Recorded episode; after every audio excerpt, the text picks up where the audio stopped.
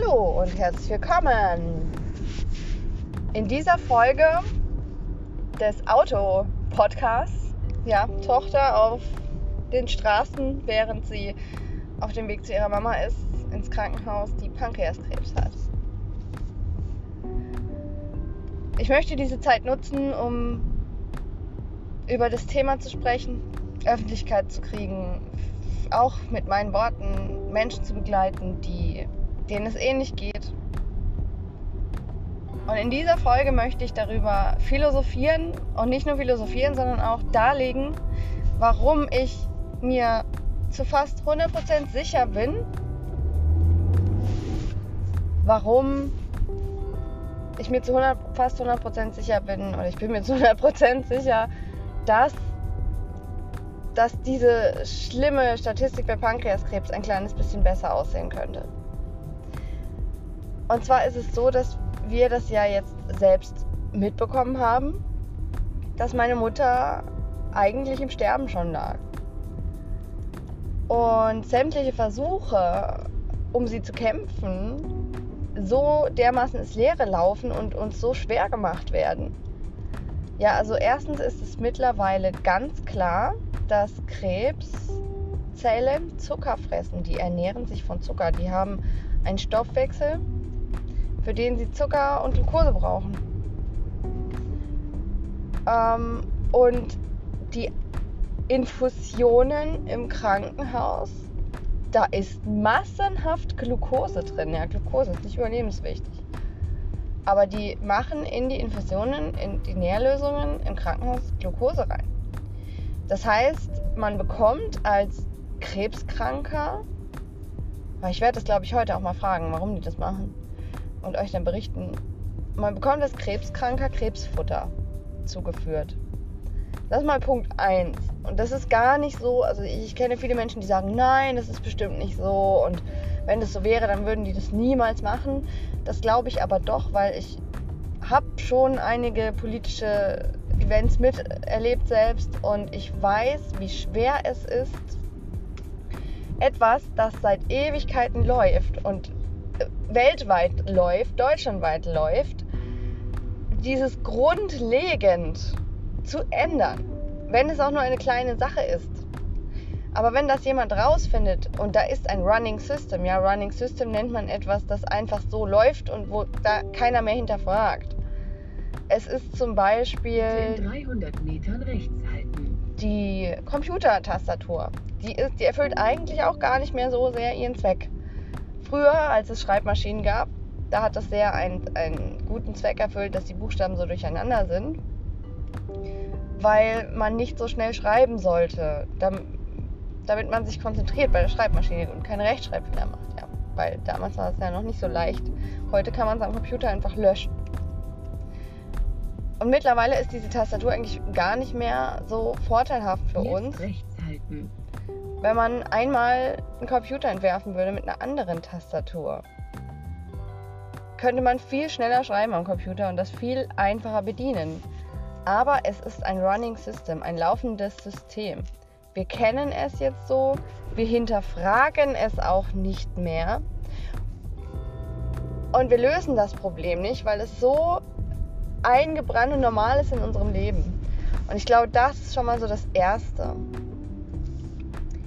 Dass man Menschen Krebsfutter gibt. Und das als Selbstverständlichkeit, ja. Das ist natürlich noch nicht ganz so alt, diese Forschung. Aber dennoch ist es ja elementar. Ich bin mir sicher, dass wir zumindest mal ein bis zwei Menschen zumindest retten können dadurch, ja. Und wenn es nur eine Person ist und wenn es nur ein Jahr länger zu leben ist, wenn wir keine Glucose geben im Krankenhaus, das ist alles eigentlich was wert. Krankenhaus soll ja heilen und retten und helfen und nicht die Krankheit beschleunigen. Also eigentlich machen wir, läuft es bei uns so, wir bekämpfen mit Medikamenten den Krebs und füttern ihn gleichzeitig. Das ist eigentlich lächerlich, wird aber überhaupt nicht hinterfragt. Ja, und ähm, man weiß das auch in Krankenhäusern, dass Krebszellen Glucose und Zucker fressen, weil das Kontrastmittel nämlich aus Zucker besteht. Und das Kontrastmittel aus Zucker besteht, ist nötig, denn das Kontrastmittel wird sichtbar an den Stellen, an denen der Krebs ist. Der Krebs wird durch das Kontrastmittel sichtbar, dadurch, dass die Krebszellen anfangen, das Kontrastmittel aufzufuttern und anziehen. Ja, und deswegen weiß man das. Dann hätten wir noch einen dritten Punkt und das ist äh, einen zweiten Punkt und das ist das Geld. Nämlich können sich Menschen mit mehr Geld einfach Behandlungen leisten, die ja die Kosten Immunbehandlungen, da kostet eine Infusion 8000 Euro. Ich weiß auch nicht, wer sich das ausgedacht hat, welcher, ähm, welcher Missmensch sich ausgedacht hat, dass eine lebensrettende Immuninfusion 8000 Euro kostet. Und ähm, dass die Krankenkasse das natürlich nicht bezahlen will, ist ja auch klar, kostet ja Geld. Ähm, ja, jetzt hast du Glück gehabt. Immun, Immunsystem ist auch, also der Krebs ist nichts, was das Immunsystem nicht bekämpfen kann. Das Immunsystem bekämpft Krebszellen, kann die, das Krebswachstum verlangsamen und auch Krebszellen fressen. Das heißt, wie gut das Immunsystem ist, trägt wesentlich dazu bei, wie der Verlauf ist. Aber Immuntherapie gehört nicht zur generellen Therapie. Nein, stattdessen zur, zur stattdessen machen wir Chemotherapie. Also ich bin kein Arzt und ich, hab, ich würde mir niemals zumuten zu sagen, dass Chemotherapie nichts bringt. Ja, ich würde ähm, da, dadurch gibt es zu viel Krebsrückgang. Das Ding ist aber, dass wir hier das Immunsystem sehr stark schädigen und nichts dagegen unternehmen. Oder es ist nicht, wir wissen, dass Chemotherapien oft die Person so sehr schwächen, dass sie den Krebs dann dadurch nicht mehr besiegen kann. Ja, das heißt, der Krebs wird besiegt, aber der Mensch auch. Und wenn man doch weiß, dass durch eine Immuntherapie das besser gemacht werden kann, warum machen wir es dann nicht? Dann, genau, diese Sache. Dann gibt es natürlich auch noch die Ärzte. Und ich glaube, das ist eine der Fakten, bei denen man konkret direkt ein Leben retten kann, wo man nicht eine Therapie, die über lange Zeit wirkt, braucht, um den Menschen zu stabilisieren, sondern eigentlich ähm, denke ich, dass sehr viele Todesfälle geschehen, weil es ein einen kollektiven Glauben gibt, dass Pankreaskrebs, Bauchspeicheldrüsenkrebs tödlich endet, man eigentlich fast keine Chance hat. Ja, man muss nur mal in Google öffnen. Da gibt es gleich von Welt, ich halte gar nichts von Welt. Welt ist ein Klatschblatt, sondersgleichen, kommt gleich nach RTL.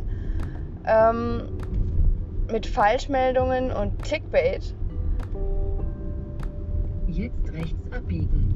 Die diese Welt da gibt es gleich einen Artikel, auf dem steht, Bauchspeicheldrüsenkrebs ist ihr Todesurteil. Fast. Diese. Metern rechts abbiegen. Wer, wer Bauchspeicheldrüsenkrebs hat, der wird angeschaut, oh, du hast ja eh keine Chance mehr. Aber ich meine, die Wahrscheinlichkeit, dass du es überlebst, ist so gering. Und dann wird es nicht mal mehr versucht. Und ich glaube, dass dadurch, dass dadurch, dass ich meine, es gibt ja dies, immer noch diese, man weiß ja nicht genau, wie viel Prozent es sind. Äh, manche sagen, es sind drei Prozent, die überleben, andere sagen, es sind zehn. Das ist ja ein meilenweiter Unterschied. Dass diese Fälle weniger sind, als sie eigentlich wären, weil die Ärzte nicht mehr. Und sofort geradeaus fahren weil ich glaube, dass nicht mehr so um diese Menschen gekämpft wird und gedacht wird, die sterben sowieso. Dann sollte man vielleicht einfach nichts mehr machen.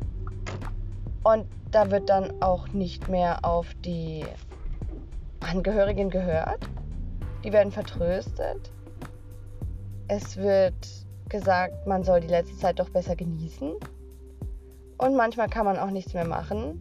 Und dann wird ein Mensch, der kurz vorm Sterben ist, wegen einer Magenperforation, sage ich jetzt mal als Beispiel meine Mutter, sterben gelassen. Und wenn sie gestorben wäre, dann hätte auch niemand gesagt, ach du Scheiße, das Krankenhaus hat einen schlimmen Fehler gemacht. Ja, wir, die war in ärztlicher Behandlung und die haben einfach nicht rausgefunden, was sie hatte, sondern es hätte jeder gesagt, ach, es war Pankreaskrebs. Sie hatte ja sowieso keine Chance mehr.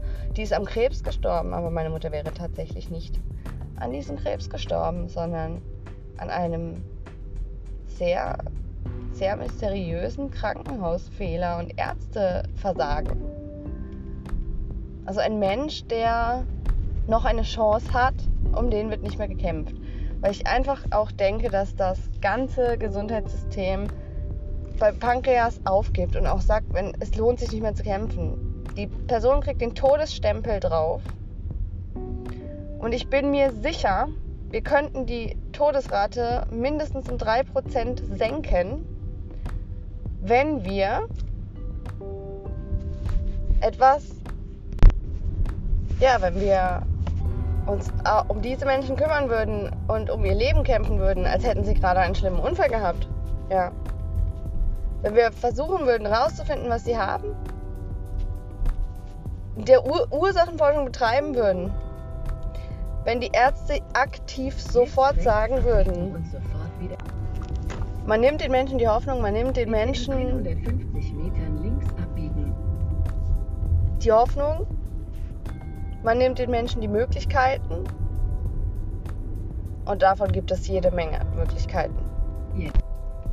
Es ist für Menschen elementar, und das sagen auch alle Ärzte und alle Krankenschwestern, dass ein Mensch, der aufgehört hat zu kämpfen, hat viel weniger Chancen als ein Mensch, der noch kämpft. Oder es muss nicht ein Kampf sein, es kann auch einfach ein weiteres Ausprobieren sein. Noch Möglichkeiten, noch Perspektiven zu sehen. Wenn diese Perspektiven weg sind,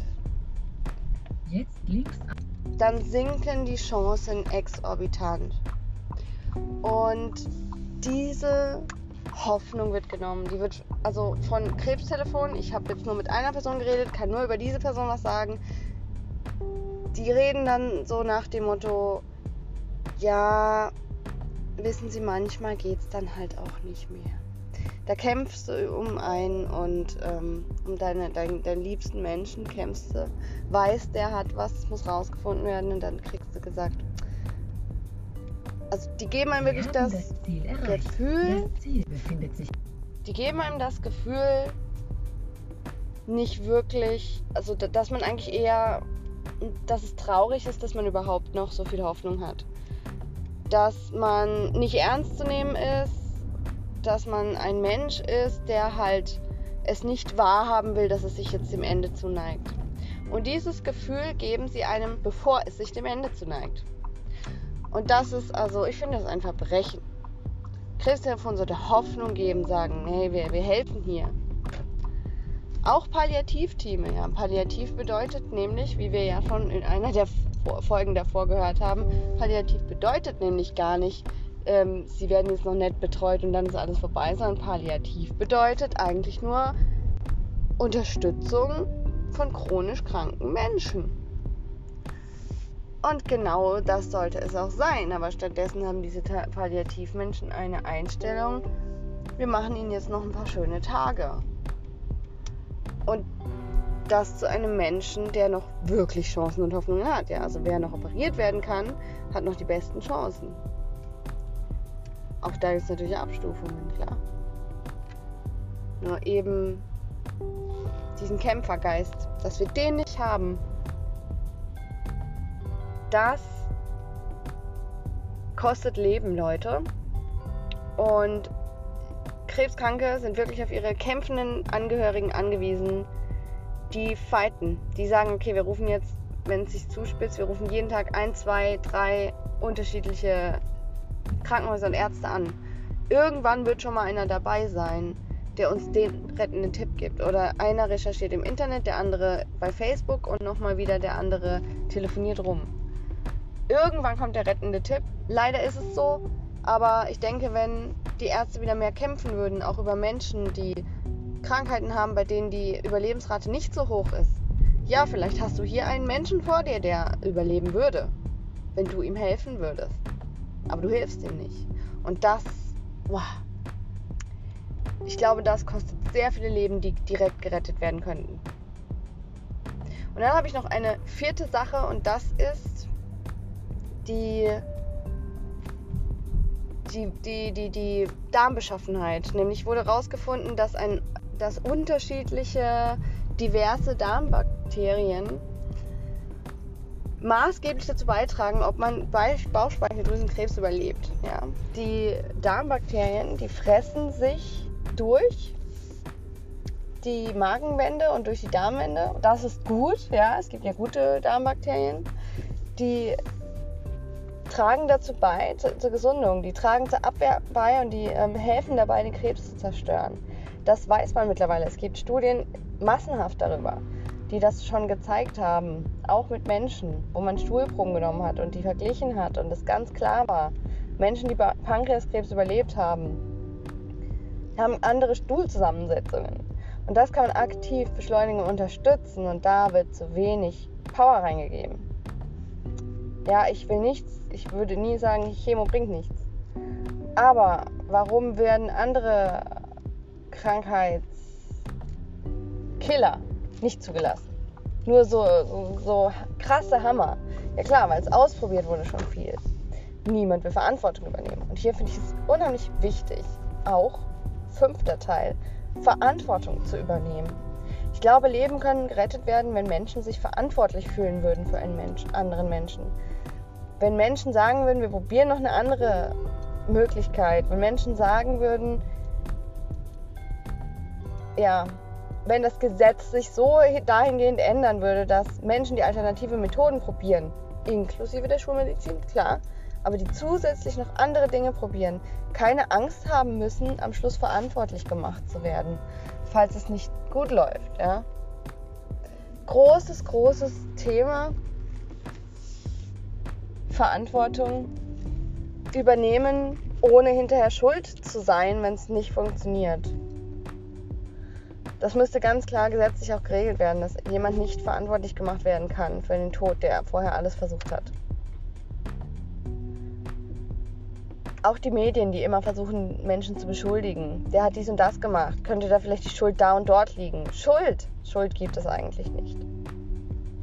Schuld am Tod ist nur jemand, der jemand anders aktiv ermordet. Ansonsten ist, tut immer jeder sein Bestes und das sollte anerkannt werden. Unbedingt. Ich denke, das würde auch wieder Leben retten, weil sich dann wieder mehr Menschen trauen würden, sich für andere einzusetzen. Ja, und zu guter Letzt fällt mir ganz sicher auch noch mal was ein, wenn ich jetzt ausgemacht habe, weil ich bin jetzt bei meiner Mutter. Ja, Leben retten können auch Krankenkassen, wenn sie endlich die guten Therapien bezahlen. Oder wenn die guten Therapien nicht unbedingt zu teuer sind, ja. Es muss nicht immer ums Geld gehen. Es geht in allererster Linie um das Leben des Menschen. Und da ist die Privatisierung von Krankenhäusern auch ein sehr, sehr großer Teil es sollte immer in erster Linie um den Patienten gehen, dass er bestmöglich versorgt ist, statt um darum, ob das Krankenhaus genug Umsatz macht. Krankenhaus ist Geldquelle, das hört, gehört verboten. Und der Staat sollte sich um kranke Menschen viel mehr kümmern und sie nicht selbst überlassen und dem wahnsinnigen, geldgierigen System. Das kostet Leben, wir wissen das. Und ich wünsche mir, dass es geändert wird. Das Wichtigste aber ist wirklich, von, was ich glaube, was wirklich letztendlich der ausschlaggebende Punkt ist, ist, dass man gerade bei Pankreaskrebs sehr viel bessere Zahlen erreichen könnte, wenn man aufhört, den Menschen den Todesstempel zu verpassen und sich nicht mehr um sie zu kümmern. Wenn man weiter für sie kämpft und zwar durch und durch für sie kämpft dann denke ich, dass wir die Todeszahl enorm herunterschrauben können. Ich bin mir sicher, dass wir eine durchaus bessere Überlebensrate haben, wenn wir das zulassen. Wenn wir, wenn wir wirklich um diese Menschen kämpfen, als hätten sie noch eine Chance und nicht, als würde man ihnen nur noch den Rest des Lebens erleichtern. Ich habe noch einen einzigen Punkt anzubringen, den bringe ich schnell vor, nämlich auch, wenn man ein gutes Studienergebnis hat von einem Medikament, zum Beispiel Sulfropan. Heidelberg forscht mit Sulfropan und die sind so begeistert davon, dass sie sogar Ernährungstipps geben für Pankreas-Patienten, ähm, in denen auch steht, wo Sulfropan drin ist, zum Beispiel Brokkoli. Das Medikament, das äußerst gute Ergebnisse bewirkt, könnte ab jetzt, also das, das ist generell so bei Medikamenten, wo, wo eigentlich schon klar ist, das rettet Leben, muss dann erst noch durch einen wahnsinnig komplizierten, langwierigen Ämter- und ähm, Erlaubnisprozess. In dieser Zeit sterben wieder Menschen. Und ich finde, wenn gezeigt wurde, dass ein Medikament hilft, dann sollte es sofort in die Massenproduktion gehen. Da braucht es nicht irgendwelche amtlichen Dokumente. Das sollte klar sein, dass, dass es dann so schnell wie möglich produziert wird und so schnell wie möglich an die Menschen gegeben wird. Statt zu sagen, ja, wir müssen es jetzt noch amtlich festlegen oder nochmal überprüfen oder weil hier geht es auch wieder um die Verantwortung, die sonst Menschen übernehmen. Wenn klar ist, dass etwas hilft, die Wahrscheinlichkeit, dass es hilft, sowas von viel höher ist, als dass es irgendjemand noch irgendwie schaden könnte, gerade so Sulfropan, etwas, was im Gemüse drin ist. Dann die Medikamente nicht auf den Markt zu bringen, das ist ebenfalls ein Verbrechen und Massenmord aus meiner Ansicht. So, damit entlasse ich diese Folge des Podcasts und werde mich jetzt zu meiner Mama begeben. Ich freue mich schon auf sie und bin gespannt, wie sie heute drauf ist. Ich gebe ihr einen sehr dicken Kuss. Da draußen, ich wünsche euch alles, alles, alles Gute.